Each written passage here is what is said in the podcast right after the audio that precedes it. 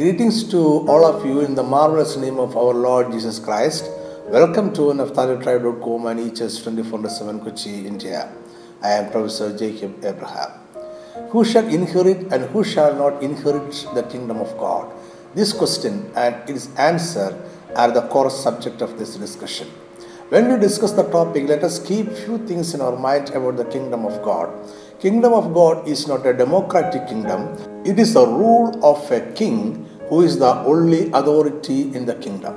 He is the only one king and he has no ministers to discuss the rule of the kingdom.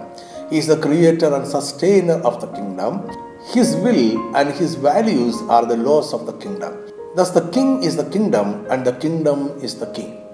The kingdom of God is not a political nation now, it is not earthly. In John 18 36, Jesus said, answering Pilate, My kingdom is not of this world. If my kingdom were of this world, my servants would fight so that I should not be delivered to the Jews, but now my kingdom is not from here. Many manifestations of the kingdom has occurred during the human history at different times.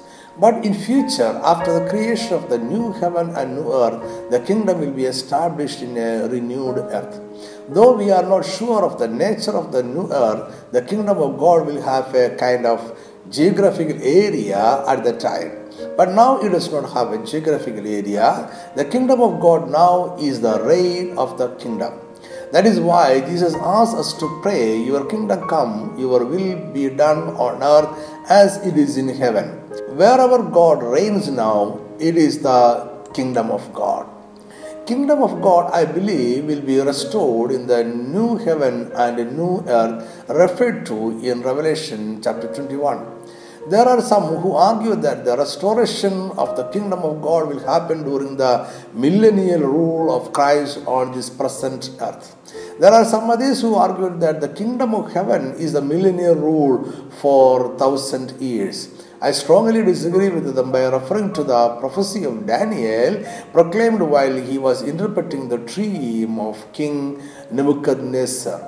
In Daniel 2:44 we read, "And in the days of these kings, the God of heaven will set up a kingdom which shall never be destroyed, and the kingdom shall not be left to other people.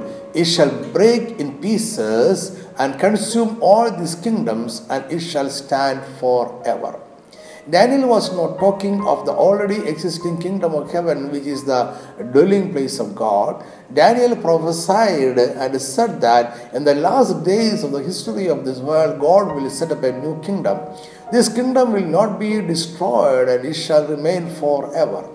Psalms 145 verse 13 also says, Your kingdom is an everlasting kingdom, and your dominion endures throughout all generations. The millennial rule of Christ on this earth is for a limited period of thousand years. Though thousand years is a long period, it is not everlasting. But the kingdom of God is an everlasting kingdom. In 1 Corinthians chapter 6, verse 9 and 10, apostles Paul says that the unrighteous will not inherit the kingdom of God. The Greek word for inherit is kleronomeo. The word means in English to inherit or to be an heir. Inheriting is obtaining something from someone after their death. The word also means to receive by genetic transmission.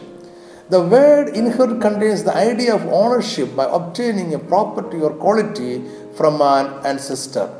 In Romans 8 16 and 17, Paul says that we are children of God and hence we are heirs of God and joint heirs with Christ. Since we are joint heirs with Christ, we cannot inherit anything without Him, and only children of God inherit the kingdom.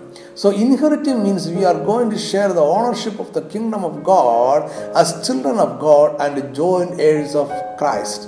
As inheritors, we shall share the authority of God as His kings and priests in the kingdom.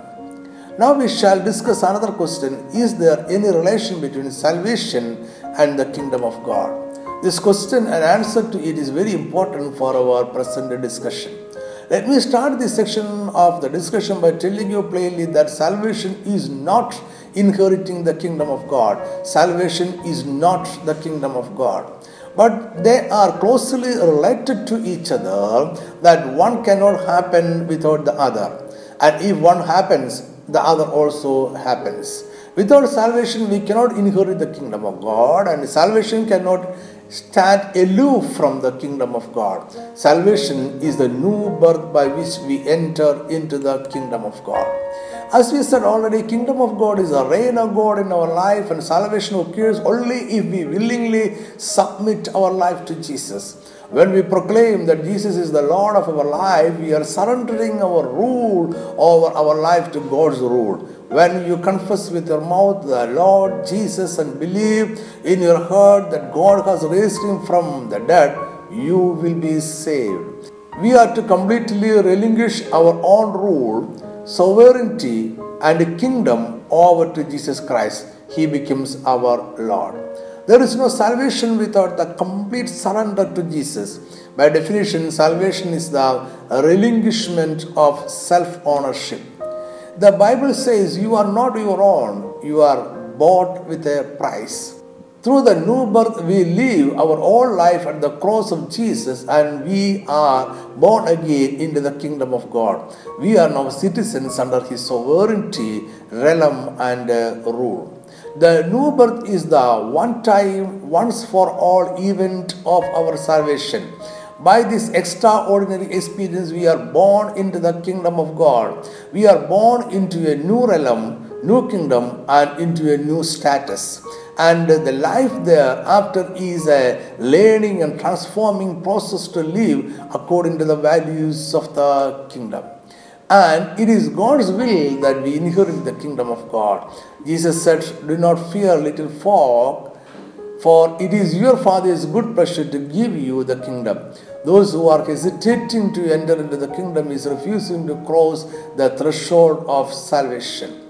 When we say that the saved will inherit the kingdom of God, we are also saying that all human beings on earth are not going to inherit the kingdom of God. That means there are two different sects of people before God those who inherit the kingdom and those who will not inherit the kingdom. But there are few Christians who believe that even the unsaved will be accommodated in the eternity. So let us discuss this topic briefly. John the Baptist was the forerunner of Jesus. He prophesied of Jesus as followed. Luke 3:17. His winnowing fan is in his hand, and he will thoroughly clean out his threshing floor and gather the wheat into his barn, but the chaff he will burn with unquenchable fire. As an answer to the thoughts of the people gathered around him, whether John is Christ or not, John the Baptist spoke of Jesus Christ who comes after him. John testified that Jesus will baptize them with the Holy Spirit and fire. Jesus has the winnowing fan in his hand. The purpose of the winnowing fan is to separate wheat and chaff. Jesus will gather wheat in his barn and will burn chaff with unquenchable fire. John is clearly speaking about the final separation of the saints and the wicked. Jesus at many occasions spoke about the final separation. In Matthew 25, where Jesus spoke about the final judgment, he said in verse 34, Then the king will say to those on his right hand, Come, you blessed of my Father, inherit the kingdom prepared for you from the foundation of the world. And in verse 41, Jesus continued, Then he will also say to those on the left hand, Depart from me, you cursed, into the everlasting fire prepared for the devil and his angels.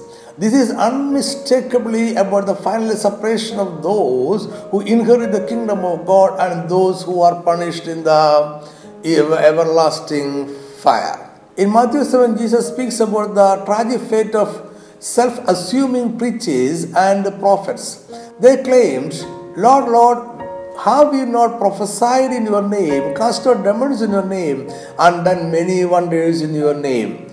But the answer from Jesus to them is really tragic. Then I will declare to them, I never knew you. Depart from me, you who practice lawlessness. The parable is known as the parable of the wedding feast, the parable of ten virgins, and many others speak about the separation of those two sects of people.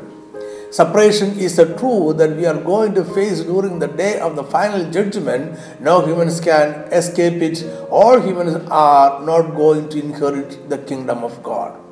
Some Christians mistakenly believe that there are different categories of citizens in the kingdom of God. They think that there will be a few people who will inherit the kingdom, and there will be another majority who will live in the kingdom as ordinary citizens without any kind of inheritance. But the truth is that there are no different categories of citizens in the kingdom of God. As it is said in 1 Peter chapter 2 verse 9 all citizens of the kingdom are chosen generation a royal priesthood a holy nation his own special people. Psalm 82 1 says god stands in the congregation of the mighty he judges among the gods. Again psalm 82 6 says you are gods and all of you are children of the most high. We have to understand these words together all who are in the kingdom of God are royal priests and gods. It is a kingdom of kings, so there are no second grade citizens in the kingdom. One day, Nicodemus, a member of the Sanhedrin, came to Jesus to have a discussion on the kingdom. Jesus told him that unless a person is born again, he cannot see the kingdom of God. This conversation is the background for the famous scripture John 3:16 for God so loved the world that he gave his only begotten son that whoever believes in him should not perish but have eternal life. Here is an answer to the question about inheriting the kingdom. Whoever believes and submit their life to the lordship of Jesus will be born again and they shall inherit the kingdom of God. John 3:18 further reveals this truth he who believes in him is not condemned, but he who does not believe is condemned already because he has not believed in the name of the only begotten Son of God. The verse says that there are some who is condemned already. It simply means that all humans, because of sin, are condemned to eternal death. But God loves us so that he gave his only begotten Son as a sacrificial lamb for the atonement of our sins. Those who believe in this truth will be saved. The condemnation of some human beings is not a new thing that will occur in the last judgment day, but it is already sentenced.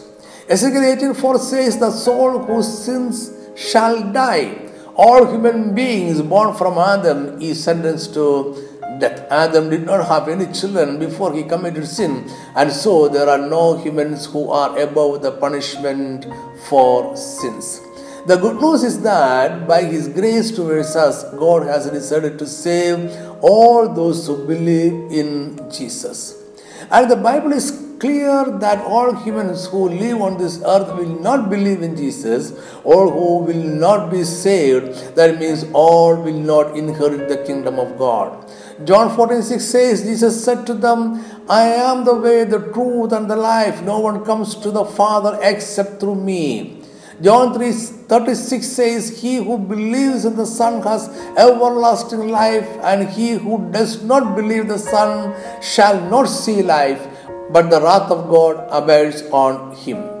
God is not behaving cruel to sentence a good number of people to hell. Rather, God is full of justice, grace, and love that He gave His only begotten Son as a way, truth, and life for humans.